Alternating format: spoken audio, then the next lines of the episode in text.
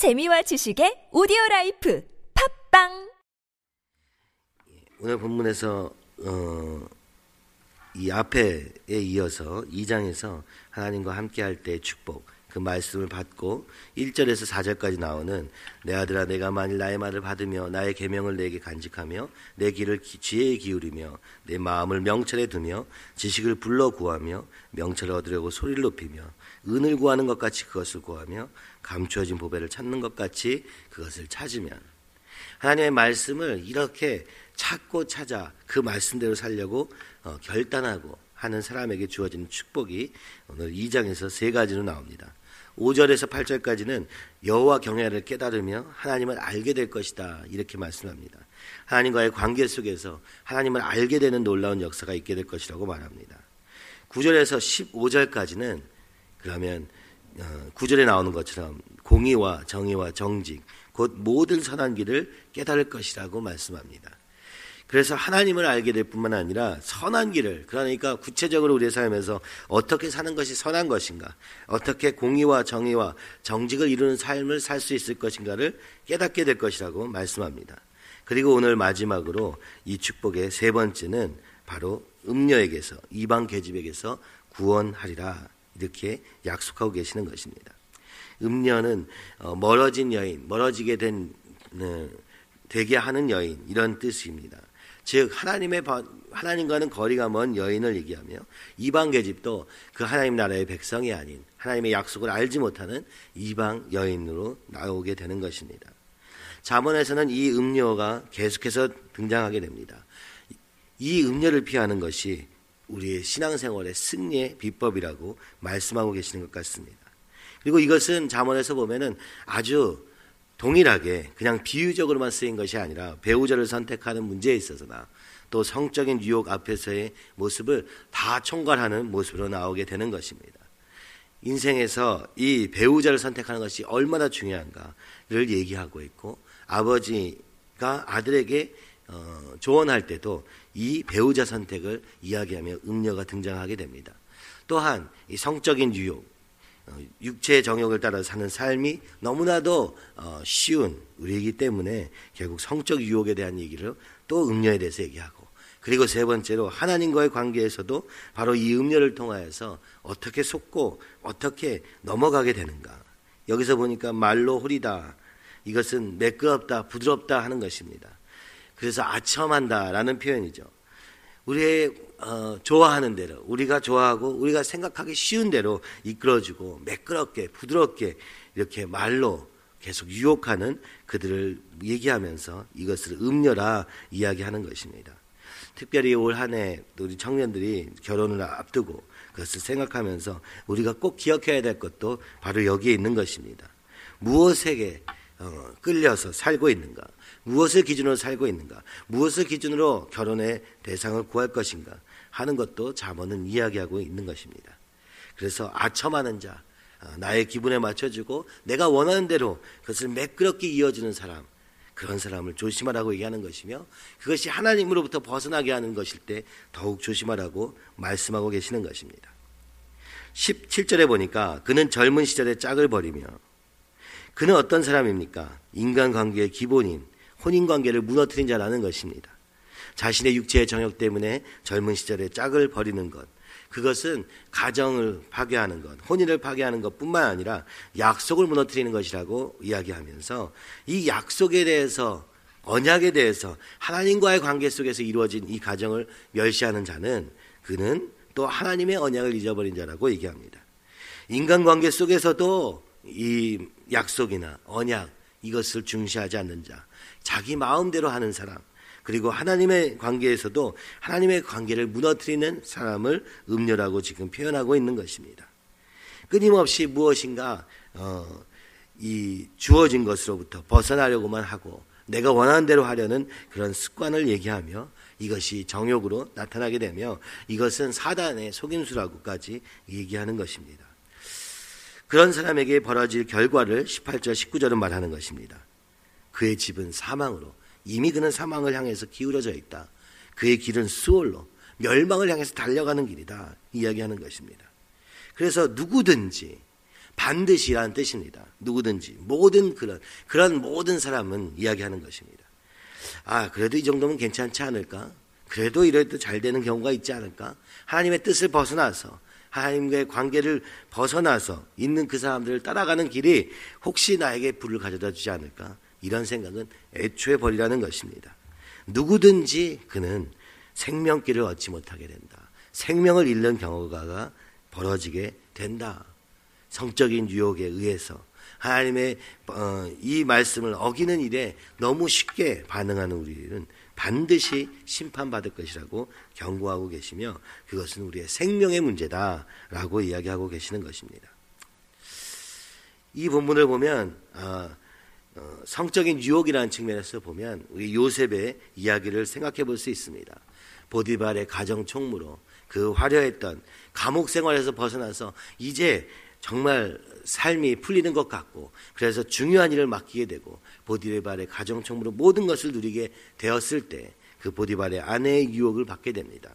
그러나 이 요셉은 그것이 중요하지 않았습니다. 만약 그 위치를 너무 중요시 생각했더라면 이것이 꼭 내가 지켜야 되는 것이라고 생각했더라면 그는 그 유혹에 넘어갈 수도 있었을 것이고 자신의 성적인 유혹, 이 욕망 때문에도 넘어갈 수 있었을 것입니다. 그러나 이 요셉은 아마 이 말씀을 잘 알았던 것 같습니다.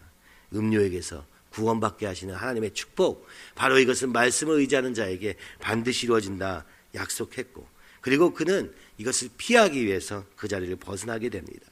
비록 그것 때문에 더 큰 환란이 찾아오게 되고 그것으로 인하여서 그의 삶에 많은 어려움이 생기는 것도 사실입니다. 그러나 이것은 그 인생 전체로 보면 또 하나의 도약의 기회며 하나님이 그를 하나님의 사람으로 인정하는 계기가 되었던 것을 볼 수 있습니다. 그러니까 바로 우리의 모든 삶을 길게 보고 우리의 생명을 향해서 갈 것인가 아니면 사망으로 스올로 갈 것인가를 결정하는 일은 그것은 근본적인 삶의 태도에 있다는 것입니다. 하나님의 말씀으로 살 것인가 아니면 내 감정대로 내가 원하는 대로 살 것인가 하는 걸음에 있다는 것입니다. 만약 요셉과 같이 구체적인 삶에 우리에게 유혹의 순간이 왔을 때 그것을 뿌리치지 못하는 이유는 오늘 우리가 말씀 속에서 그 말씀대로 살리라 하는 결단이 부족할 때는 그 상황에 따라서 보여지는 대로 반응할 수밖에 없고 바로 이것이 음녀라 이것이 이방 계집의 술수라고 이야기하고 계시는 것입니다. 그래서 전도서 7장 26절에도 이 전도서의 저자가 이렇게 씁니다.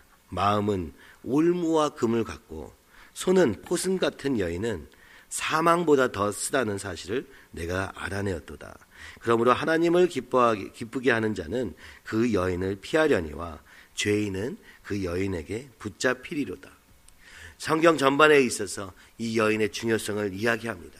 이것은 실제적인 문제에서 우리가 누구를 선택할 것인가, 눈에 보이는 아름다운 여인을 선택할 것인가, 하나님은 하나님 보시기에 아름다운 여인을 선택하실 것인가 하는 구체적인 문제로도 다가올 뿐만 아니라 오늘 사단이 우리를 향해서 끊임없이 유혹하는 그 유혹들 앞에서 어떻게 대처해야 될 것인가.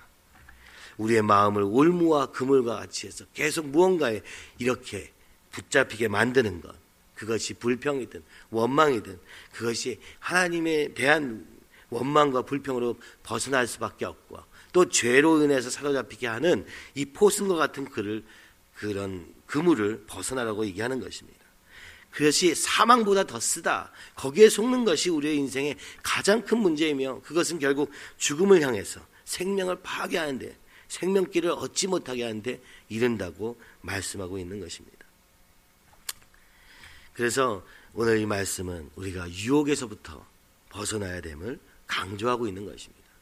유혹이 내가 이제 유혹이다 하고 찾아오지 않습니다. 순간순간 찾아오기 때문에 말씀을 붙잡지 않으면 어느 순간 그 매끄러운 말에 부드러운 말에 속아 넘어갈 수밖에 없는 우리의 연약함을 이야기하며 이 세 번째 축복은 그래서 하나님의 말씀을 붙잡는 자는 이 유혹을 물리치고 이길 수 있는 능력이 될 것이라고 약속하고 계시는 것입니다. 그러면 이것이 외부에서부터만 오는가? 우리가 생각해 볼 필요가 있습니다. 그것이 어떤 여인에게서만 오는가? 그것이 어디로부터 말미암은 것인가? 그런 이 말씀을 묵상하다가 갈라디아서 2장 20절을 기억하게 됩니다. 내가 그리스도와 함께 십자가에 못 박혔나니 그런즉 이제는 내가 사는 것이 아니요 오직 내 안에 그리스도께서 사시는 것이라. 이제 내가 육체 가운데 사는 것은 나를 사랑하사 나를 위하여 자기 자신을 버리신 하나님의 아들을 믿는 믿음 안에서 사는 것이라. 요즘 제가 읽고 있는 지영 목사님의 책 말씀으로 생각을 태우라, 그 책에 나오는 내용 중에 그의 인생의 분수령과 같았던 말씀, 바로 갈라디아서 2장 20절이라고 말씀합니다. 그는 인생의 믿음의 단계를 세 단계로 구분합니다. 첫째는 하나님을 알지 못하는 단계입니다. 십자가의 사랑을 알지도 듣지도 못하던 단계. 그는 어려서부터 교회를 다녔지만 그 십자가의 사랑이 무엇인지 알지 못했고 습관적인 교회 생활을 했다고 말씀합니다. 그러다가 대학이 지나서 취직을 하고 나서 하나님을 만나는 기회가 있게 됩니다. 매일 드려지는 새벽의 예배 중에 그 직장의 예배 중에서 그는 하나님의 사랑을 깨닫게 됩니다. 십자가의 사랑이 이런 것이구나. 아, 이렇게 십자가에서 나를 위해서 죽으셨구나 하는 말이 이전과는 다르게 들리고, 아, 이것이 진정한 하나님의 사랑이구나 깨닫게 되었다는 것입니다. 오늘 우리는 그렇게 삽니다. 하나님의 사랑에 대해서, 십자가에 대해서 감격하며 삽니다. 그런데 그는 이렇게 말씀하십니다. 그 목사님 말씀하시는 것은 두 번째 나의 변화의 단계가 있었는데 바로 갈라디아서 2장 20절 전과 후의 삶이라는 것입니다. 오늘날 많은 그리스도인들이 하나님의 사랑에 대해서, 그 십자가의 사랑에 대해서 모르는 사람이 없고 아는 사람도, 은혜도 경험하고 그 은혜 가운데 감사하기도 한다는 것입니다. 근데 문제는 무엇인가? 그 십자가가 나의 십자가가 되지 않는다는 것입니다. 그 십자가에서 죽으신 주님이 그냥 십자가에서 죽으셨구나 하는 데서 끝난다는 것입니다. 그런데 오늘 갈라디아서 2장 20절에 이렇게 말하는 것입니다. 내가 그리스도와 함께 십자가에 못 박혔나니. 나 또한 그 십자가에서 죽은 자라는 사실입니다. 나 또한 그리스도와 함께 나는 죽고 이제 주님과 함께 부활해서 이제는 내가 주인이 아니라 오직 그리스도께서 주인된 삶을 사는 삶으로 바뀌었다는 사실을 알지 못한 채 자신도 살아왔다. 그래서 화를 낼 때 내 마음대로 화를 내고, 생각할 때 내 마음대로 생각하고, 때로는 어려운 가운데, 때로는 오해 가운데 있을 때 내 성질대로 막 화를 부리며 사는 삶이었다는 것입니다. 그런데 갈라디아서 2장 20절을 만난 후에는 나는 죽었구나, 이것을 훈련하는 삶이었다고 말하는 것입니다. 이것이 믿음의 두 번째 그리고 온전한 단계에 이르는 길이라고 그는 그 책에서 설명합니다. 그렇구나, 우리 자아를 극복하는 일, 내 멋대로 사는 삶을 극복하고 나는 십자가에 못 박혔습니다 하는 것이 진정한 믿음의 길에 들어서는 두 번째 단계, 진정한 단계. 그래서 이 십자가가 예수님이 나를 위해서 죽으신 십자가가 아니라 나 또한 그 십자가에서 나도 죽었다라고 고백하며 가는 걸음이 우리에게 얼마나 중요한가를 말씀하고 있는 것입니다. 그러할 때 이 음료의 유혹도, 이방 계집의 그 유혹에서도, 그물에서도 구원받는 일이 있다고 오늘 잠언은 이렇게 설명하고 계시는 것 같습니다.